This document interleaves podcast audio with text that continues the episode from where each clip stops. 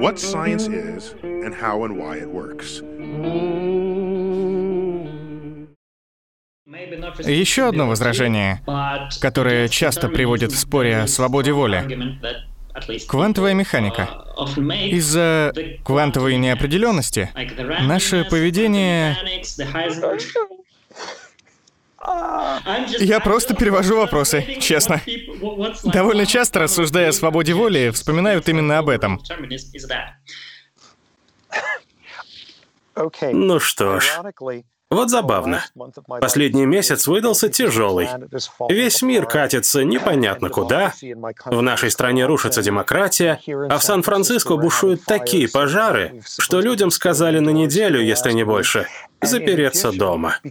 При этом я весь месяц пытаюсь дописать главу как раз про квантовую механику, о том, почему она не связана со свободой воли. Ну что ж, давайте разбираться.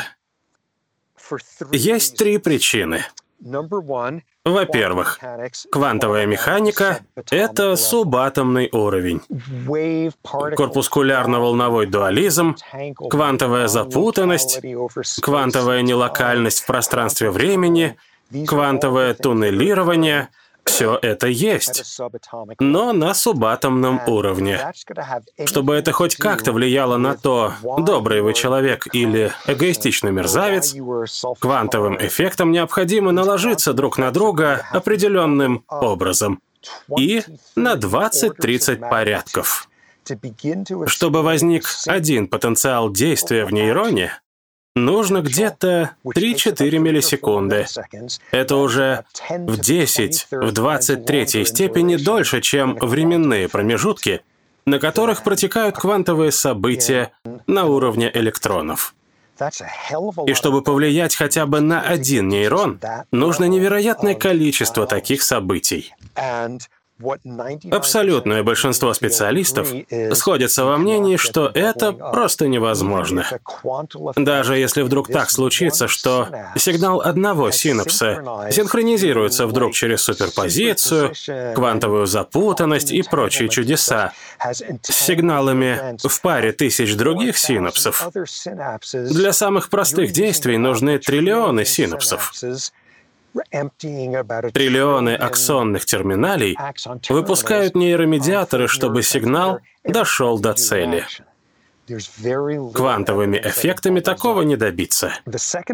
Вторая проблема в какой-то степени более фундаментальная.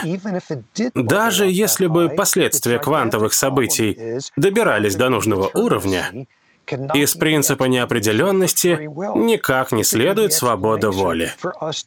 Из него следуют внезапные, непонятные, нетипичные для нас поступки. Что-нибудь дикое, после чего мы обычно громко удивляемся. Да что это я вдруг такое ляпнул? Хотя и это вряд ли, потому что мышцы языка творили бы, что им вздумается, и ничего сказать не получилось бы. Рассуждая о свободе воли, мы же не о случайностях говорим. Мы пытаемся понять, почему, скажем, Ганди почти наверняка был более развит морально, чем его сверстники уже лет в 10, а не только когда вырос.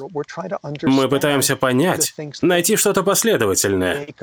А квантовая неопределенность — самый фундаментальный пример случайности. В ней не стоит искать свободу воли. И философию морали на ней точно не построить. Через квантовую физику не объяснить черты характера, мировоззрения и почему некоторые люди ни за доллар, ни за миллион не согласятся совершить какой-то поступок, если внутренний голос говорит им, что это неправильно. А ведь понять мы хотим именно это. Ну и, наконец, да, конечно, в мире полно мыслителей. Таких, правда, больше среди философов, чем среди нейробиологов, которые пытаются каким-то магическим образом вытащить квантовые эффекты на нужный уровень, туда, где начинается поведение. И еще они пытаются каким-то магическим образом превратить неопределенность квантового мира во что-то философски состоятельное в теме поведения. Проблема в том, как бы это помягче, читаешь и понимаешь, что пишут они полнейший бред. Что-то о том, как сознание и свобода воли дотягиваются до квантов, воздействуют на орбитали электронов, а мозг из-за этого внезапно начинает работать иначе. В общем, попытки справиться с несоответствием масштабов и обойти случайность квантовых эффектов выглядят довольно несуразно.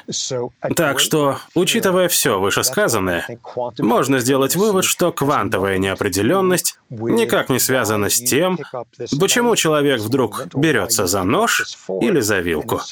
И уж тем более не связана с философией морали. Подразумевает ли это абсолютную детерминированность нашего поведения и действий?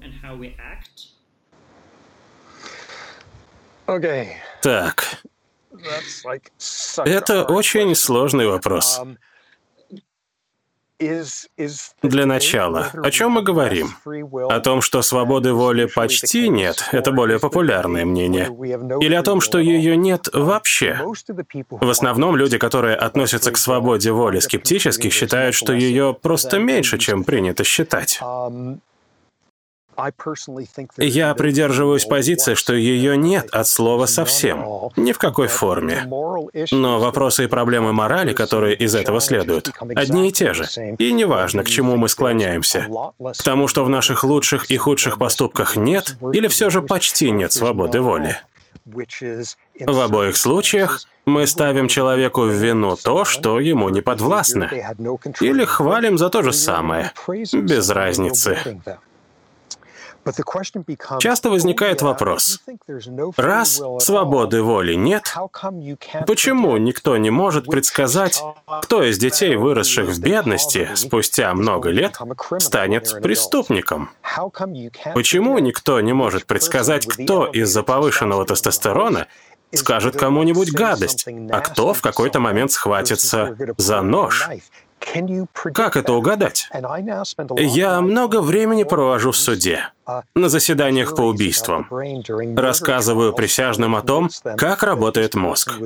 Объясняю, что, будь у них такая же нервная система, как у преступника, они поступили бы так же, как он. Прокуроры всякий раз затем часами мучают меня вопросами, и всегда одно и то же.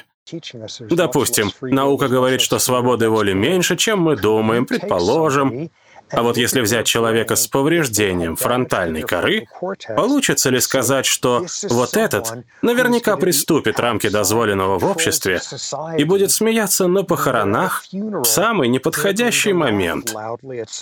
Это же такой ужасный поступок. А вот этот, с таким же повреждением, наверняка приступит рамки дозволенного и убьет восемь человек. Может ли наука прямо сейчас подсказать, кто из них кто. И я каждый раз вынужден отвечать, что нет. До этого еще далеко. Сейчас мы можем разве что сказать, что при некоторых повреждениях мозга, рано или поздно, настанет момент, когда будет очевидно, что человек не всегда соблюдает общепринятые нормы поведения. Но каким именно образом? Засмеется на похоронах или убьет несколько человек? Ну, есть еще кое-какие факторы факторы. Если ваше детство прошло в спокойной, обеспеченной семье, у вас меньше шансов стать убийцей.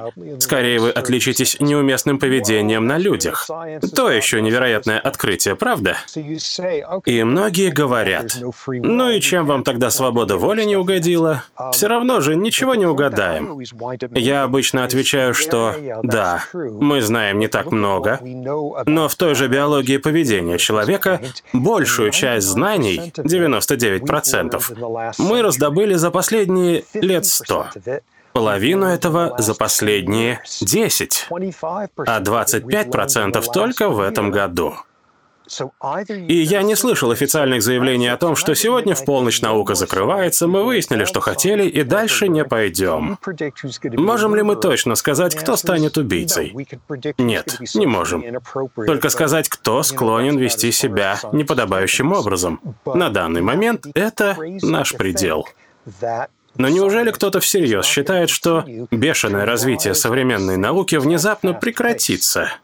Иными словами, я уверен, То, что сейчас мы называем свободой воли, через сто лет, а может и через год, окажется чем-то биологическим. И в том числе это значит, что однажды мы оглянемся назад на все поступки, которые как мы считаем, диктуются представлениями о морали и рациональными рассуждениями, за которые накладываем ответственность на людей, наказываем, казним, сажаем в тюрьму, хвалим, платим больше, называем их умными, добрыми и хорошими. Так вот, велика вероятность, что мы оглянемся и подумаем, Господи Боже, сколько же мы не знали! Сколько плохого натворили уверенные, что понимаем, как устроено поведение, рассуждая о выборе, ответственности и воле. И я говорю о дистанции не в 300 лет. Я почти уверен, что мы доживем до момента, когда многие смогут сказать себе, Ох, как же я был неправ, когда считал, что люди в ответе за свои поступки. Мы же просто не знали, что все дело вот в этой части мозга, в этом нейромедиаторе, в этом гене, в этом пережитом в детстве опыте. Боже, что же мы натворили?